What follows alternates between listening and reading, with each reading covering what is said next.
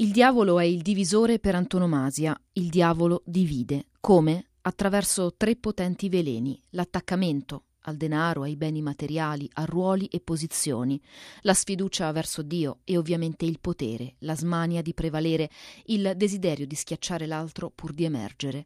Dalla finestra dell'Angelus, sotto un cielo grigio di pioggia che non scoraggia i ventimila fedeli presenti in piazza, il Papa, commentando il Vangelo odierno che presenta Gesù nel deserto tentato dal demonio, mette in guardia dalle seduzioni del mondo, dalle innumerevoli cadute che paralizzano la vita cristiana, minando soprattutto l'unità.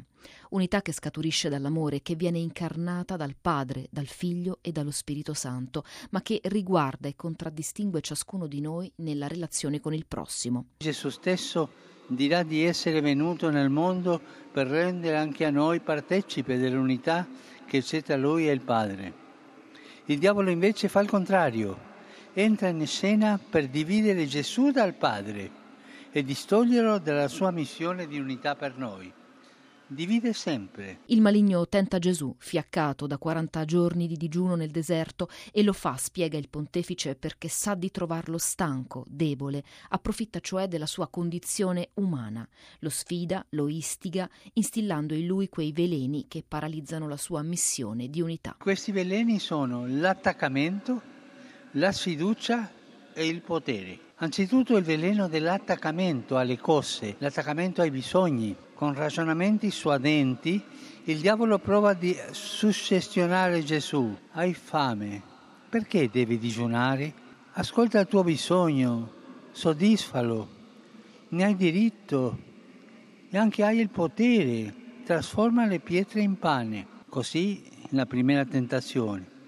Poi il secondo veleno, la sfiducia sei sicuro, insinua il maligno, che il Padre voglia il tuo bene? Mettilo alla prova, ricattalo. Buttati giù dal punto più alto del Tempio e fargli fare quello che tu vuoi. Infine il potere. Di tuo Padre non hai bisogno. Perché aspettare i suoi doni? Segui il criterio del mondo. Prenditi tutto da solo e sarai potente. Le tre tentazioni di Gesù. E anche noi viviamo queste tre tentazioni sempre. Terribile è l'azione del demonio, eppure questi veleni agiscono anche su di noi, rimarca Francesco. Sono cioè tentazioni diffuse e pericolose che il diavolo usa per dividerci dal Padre e per non farci più sentire fratelli e sorelle tra noi, per portarci alla solitudine e alla disperazione. Lo ha fatto con Gesù, lo fa con noi e continuerà a farlo, ma proprio da Cristo capiamo come riuscire a vincere queste tentazioni. Nessun dialogo con il demonio, nessun tipo di negoziazione o compromesso, un'unica arma. Ma Gesù vince la tentazione. E come la vince? Evitando di discutere col diavolo e rispondendo con la parola di Dio. Questo è importante. Col diavolo non si discute, col diavolo non si dialoga. Gesù le fa fronte con la parola di Dio. Cita tre frasi della scrittura che parlano di libertà dalle cose, di fiducia e di servizio a Dio.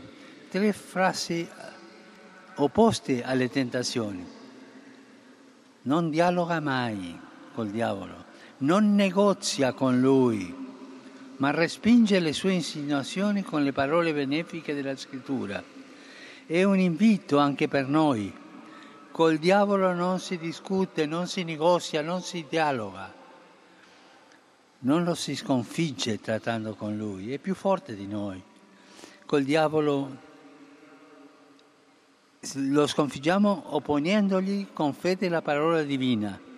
In questo modo Gesù ci insegna a difendere l'unità con Dio e tra di noi dagli attacchi del divisori. Il Papa ci esorta dunque a mettere al centro la parola di Dio, ricorrendo ad essa in ogni lotta spirituale. Di fronte ad un vizio o a una tentazione, un aiuto concreto è cercare un versetto nella Bibbia che corrisponda a quel vizio e recitarlo più volte, confidando nella grazia di Cristo. Proviamo, ci aiuterà. Nelle tentazioni ci aiuterà tanto perché tra le voci che si agitano dentro di noi risuonerà quella benefica della parola di Dio. Maria che ha accolto la parola e con la sua umiltà ha sconfitto la superbia del divisore ci accompagna nella lotta spirituale della Quaresima. Al termine della preghiera mariana, Francesco esprime dolore per l'ennesima tragedia del mare avvenuta questa mattina davanti alle coste di Crotone, che al momento conta oltre 40 vittime. Preoccupazione anche per una recrudescenza delle violenze in Terra Santa dopo i raid del 22 febbraio, per il Burkina Faso, già attraversato da crisi di vario genere, dove nei giorni scorsi un attacco rivendicato dall'ISIS ha causato la morte di circa 50 soldati e provocato la risposta del governo con un raid che ha ucciso 160 60 terroristi. Non è mancato poi il pensiero per le vittime del terremoto in Turchia e Siria e di nuovo instancabile l'appello perché cessino le armi in Ucraina. In occasione della giornata mondiale per le malattie rare ha ricordato Francesco il bisogno di cure per questi malati, oltre 300 milioni nel mondo, spesso dimenticati e bisognosi della tenerezza di Dio. Intanto inizieranno oggi pomeriggio gli esercizi spirituali della Curia romana. Anche quest'anno il tradizionale appuntamento quaresimale non si terrà nella casa di Vin Maestro ad Ariccia. Nei giorni scorsi il pontefice ha infatti chiesto ai suoi collaboratori di ritirarsi personalmente in preghiera dal 26 febbraio al 3 marzo, sospendendo l'attività lavorativa.